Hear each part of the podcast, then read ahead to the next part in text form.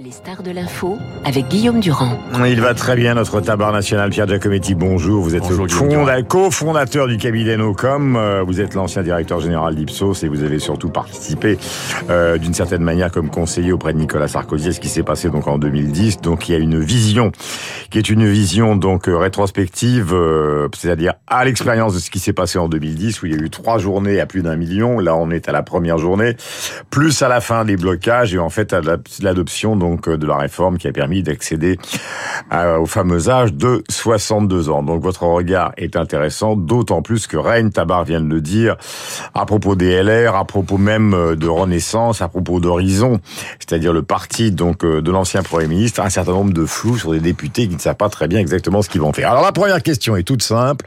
Quand on a participé, à l'exercice du pouvoir en 2010 et qu'on regarde ce qui se passe aujourd'hui, quelles sont les différences majeures ? Voilà, la première réaction qu'il faut avoir, c'est d'abord une petite cure d'humilité. Il faut éviter de dire c'était mieux avant ou ça s'est mieux passé pas dit avant. Ça, hein. Non, mais je le dis moi. Ouais. C'est-à-dire que évitons de donner des leçons, mais la vraie différence en fait, plusieurs différences.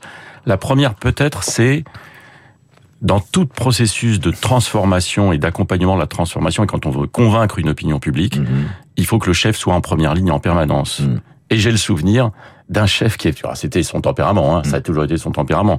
Mais c'est vrai que le président Nicolas Sarkozy, à l'époque, était médiatiquement, politiquement, dans l'organisation du suivi de cette crise de l'époque, toujours en première ligne. On se souvient d'ailleurs que ça avait été un problème aussi d'équilibre avec son Premier ministre de l'époque, François Fillon.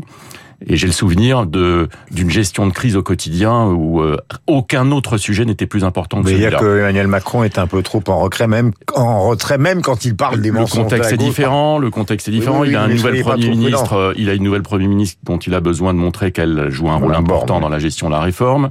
C'est vrai que on peut être étonné du fait que le président de la République ait choisi le jour de la première journée de mobilisation d'être plutôt sur le terrain espagnol dans un accord important, certes, mais qui pouvait donner le sentiment qu'il était un petit peu en retrait ou en retraite par rapport au sujet. Dans tout processus de transformation, là, il s'agit des Français, mais nous, on le voit quand on travaille sur des processus de transformation des entreprises, on a plutôt tendance à conseiller aux premier rang, c'est-à-dire au patron, d'être en première ligne, d'expliquer, de convaincre et d'incarner. Mais c'est une défaillance, c'est une stratégie, d'après vous? Alors c'est probablement le diagnostic d'une situation liée à la fragilité, à la précarité de la situation politique issue des élections présidentielles et législatives. Peut-être que le président a conscience qu'il est aussi la cible, et que plus il s'expose, plus il y a risque sur la réforme. En fait, on a le sentiment, quand on regarde les enquêtes d'opinion, que un des problèmes de cette réforme, c'est d'abord l'émetteur de la réforme et le président de la République. Moi, ça me rappelle aussi un peu, alors vous avez parlé de 2010, moi je reviendrai même à 2005. Autre sujet, référendum, vous vous en souvenez, sur la Constitution européenne, le référendum est mis sur la table par le président Chirac, et en fait les Français répondent plus à Chirac qu'à la question posée. Et le non est d'abord le rejet de l'incarnation. Aujourd'hui, on a le sentiment que quand on regarde le détail des positions des Français sur la réforme des retraites, leur position est plus politique, ou en tout cas, elle n'est pas simplement liée au sujet, elle est liée aussi à un réflexe politique, et on voit bien qu'aujourd'hui, le socle de soutien, il est minoritaire, alors que c'est une différence par rapport à 2010. En 2010, on avait une sorte de clivage, qui est peut-être la dernière expression du clivage gauche-droite dans une grande réforme de ces premières années de la décennie de l'époque. On avait un rapport de France très équilibré, très gauche-droite finalement. Mais à l'époque, on avait 2 grands partis qui s'appelaient l'UMP, pas encore les Républicains, et le Parti Socialiste, qui représentait 80% du paysage politique, ou un peu moins. Aujourd'hui, Guillaume Tabar l'a dit, on a 2 partis qui sont devenus très secondaires dans le paysage politique.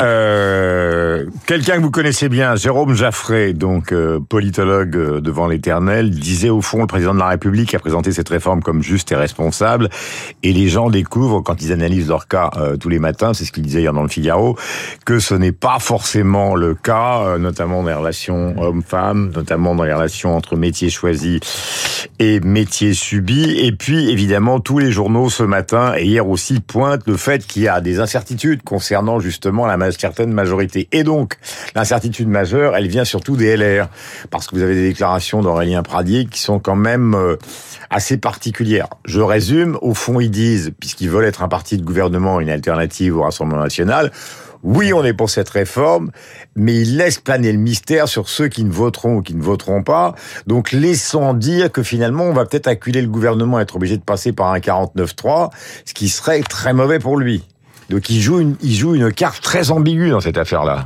En façade, il est très difficile pour LR, après avoir défendu pendant la campagne présidentielle que cette réforme était nécessaire, y compris les 64 ans, de dire non à Emmanuel Macron. Donc la position un peu schizophrène de LR aujourd'hui, c'est au fond, on est contre Macron, mais on est pour la réforme. Forcément, ça va laisser des traces et ça va probablement conduire à une certaine instabilité, ou en tout cas une certaine incertitude sur le fait d'obtenir l'unanimité du vote de LR à cette réforme. Il n'y aura pas unanimité, il y aura forcément des scories et difficiles.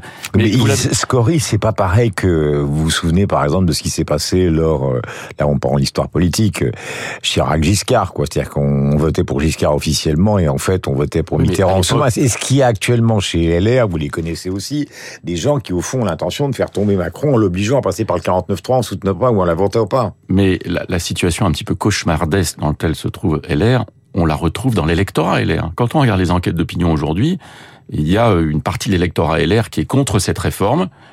Pourquoi contre cette réforme ? Parce que, à l'image de l'opinion aujourd'hui, il y a trois sujets qui posent problème. Il y a un sujet sur la légitimité, la nécessité de cette réforme. Moi, je suis extrêmement frappé de voir que, y compris les classes d'âge les plus concernées, classes d'âge actives, les jeunes, se s'interroge sur la nécessité de cette réforme. Le deuxième sujet, c'est la clarté. Quand vous, et c'est pour ça que j'ai cité l'exemple de 2005 et du référendum, quand vous ne comprenez plus rien à une réforme, vous vous réfugiez dans des attitudes qui peuvent parfois être un peu irrationnelles, et vous êtes plutôt dans un rejet de principe parce que cette clé d'explication n'existe pas. Puis troisièmement, et ça c'est peut-être le plus dangereux des critères dans les semaines qui viennent, en ce qui concerne le risque d'une mobilisation qui se poursuit, voire qui se consolide, c'est le sentiment d'inéquité et d'absence de justice. Il y a depuis quelques jours, ou depuis quelques semaines, ici et là, un certain nombre de sujets qui reviennent de manière assez permanente, et il faut assez peu de choses pour que la situation assez ruptive que l'on observe dans la société française aujourd'hui conduise à quelque chose qui accélère la mobilisation sociale, et qu'après cette première journée du 19 janvier, les secondes et X à venir soient encore plus sensibles sur le plan de la mobilisation. La presse est maligne, la presse est précise. Ce matin, on voit par exemple qu'on repère chez Renaissance Barbara Pompili, Cécile Riac et donc Stella Dupont qui ne seraient pas prêts à voter la réforme, donc ils sont dans le camp de Macron, dans l'État.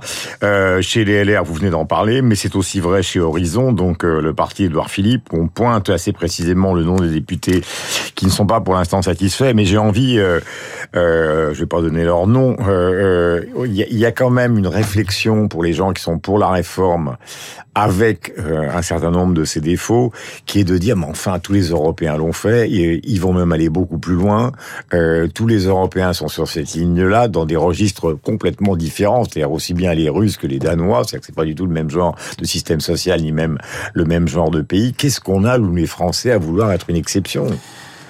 En fait, la question que vous posez renvoie à la question de comment est-ce qu'on convainc une société d'une réforme justifiée, voire nécessaire, dans une société qui est devenue paranoïaque. Donc, c'est un petit peu le constat qu'on fait au quotidien sur ce sujet-là, comme sur beaucoup d'autres. Vous ne pouvez plus utiliser simplement des arguments rationnels. Vous ne pouvez plus simplement utiliser une espèce de tentation de culpabilisation. Les autres font la même chose, pourquoi vous ne le faites pas ? Mais c'est pas vous les êtes obligés de sortir. C'est tous les autres, sauf tous les Suédois. Oui, mais avec là aussi. Et il y a un certain nombre d'auteurs qui ont expliqué ça très très bien ces dernières années dans l'analyse de la société française. Et c'est pour ça que j'utilise souvent cet exemple de 2005. En 2005, on disait la même chose, mais pourquoi vous êtes contre ? Rationnellement, on ne peut pas être contre la Constitution européenne. Rationnellement, on ne peut pas être contre la réforme des retraites. Mais quand on est à la tête de l'État, on a besoin de présenter aux Français une sorte de récit national avec une charge émotionnelle probablement assez forte, et je pense qu'on ne convainc pas de la réforme des retraites uniquement avec des arguments rationnels et des arguments comptables. Vous avez mis deux hypothèses depuis le début. La première, c'est, disons, une défaillance du chef ou une mauvaise stratégie, et la deuxième, c'est la paranoïa.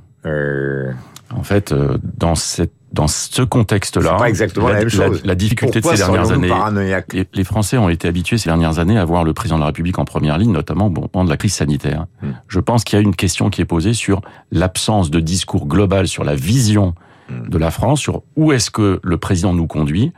Et ça n'est pas simplement les retraites, c'est probablement beaucoup d'autres sujets. Et je pense que cette faiblesse-là, aujourd'hui, elle peut se payer très cher politiquement. C'est pour ça que je pense que ce ne sont pas simplement des arguments rationnels qui suffiront à convaincre les Français. Je pense qu'ils sont difficiles à convaincre majoritairement pour des raisons, y compris très politiques. Mais je pense que le président de la République aura du mal, dans les semaines qui viennent, si la mobilisation se poursuit, à ne pas redonner corps à ce qu'il entend proposer aux Français dans les années qui viennent. Et aujourd'hui, ce déficit-là est vraiment très important. Ce que je pointais pour terminer chez les parlementaires, on le pointe aussi chez les syndicats. Mardi prochain, il y a la grande journée unitaire, mais évidemment, du côté de la CGT et du côté de Sud, on organise dans les journées qui viennent des grèves éventuellement reconductibles le 6, le 7 et le 8 février pendant 3 jours. Donc là aussi, il y a une espèce de fissure. On voit bien que c'est pas exactement le même point de vue. Pour mardi prochain, ils sont tous d'accord. À partir de mardi prochain, ils sont plus vraiment d'accord, même si de façade, ils affichent encore leur unité. Donc là aussi, c'est en train de bouger. On a parlé de la fragilité ou de la faiblesse des partis traditionnels et de la crise que connaissent LR, le PS, mais on doit aussi parler de la crise d'autorité et de la crise de contrôle des syndicats eux-mêmes. Si les syndicats sont très très engagés et très déterminés, ou en tout cas montrent cette façade-là aujourd'hui, c'est probablement parce qu'ils savent que leur base est devenu assez incontrôlable dans une perspective de poursuite de mobilisation longue. On l'a vu dans d'autres mouvements sociaux, et c'est probablement une des situations aujourd'hui compliquées à gérer, y compris pour les organisations syndicales. C'est comment on va tenir les bases et jusqu'où on est prêt à aller. Vous savez qu'il faut toujours, vous aimez la littérature, bien que cofondateur, ou à cause du fait que vous êtes cofondateur de No Com et l'ancien patron d'Ipsos, il faut une conclusion. Elle passe pas.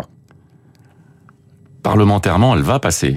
Mais quelle trace cela va laisser? Et il y a un très bon auteur, puisqu'on parle littérature, Martin Gurri a écrit un très bon essai sur la révolte du public, et qui a fait le constat, compte tenu de le caractère irruptif des publics aujourd'hui, de la confrontation à des élites décrédibilisées, il fait le constat de l'imprévisibilité des scénarios.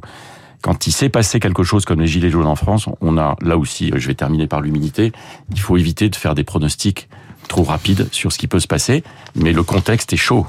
Et il est 8h29, vous étiez avec Pierre Giacometti, qui est l'ancien directeur général d'Ipsos, vous le savez, et le cofondateur du cabinet No Com. Figurez-vous que Pascal Bruckner, qui va rentrer en piste dans un instant avec Marc Lambron, a vu le président de la République dimanche. Il s'agissait de parler du Haut-Karabagh. Est-ce qu'ils ont aussi parlé de la réforme des retraites pour répondre aux interrogations de Pierre Giacometti, qui était notre premier invité? Réponse dans 3 minutes.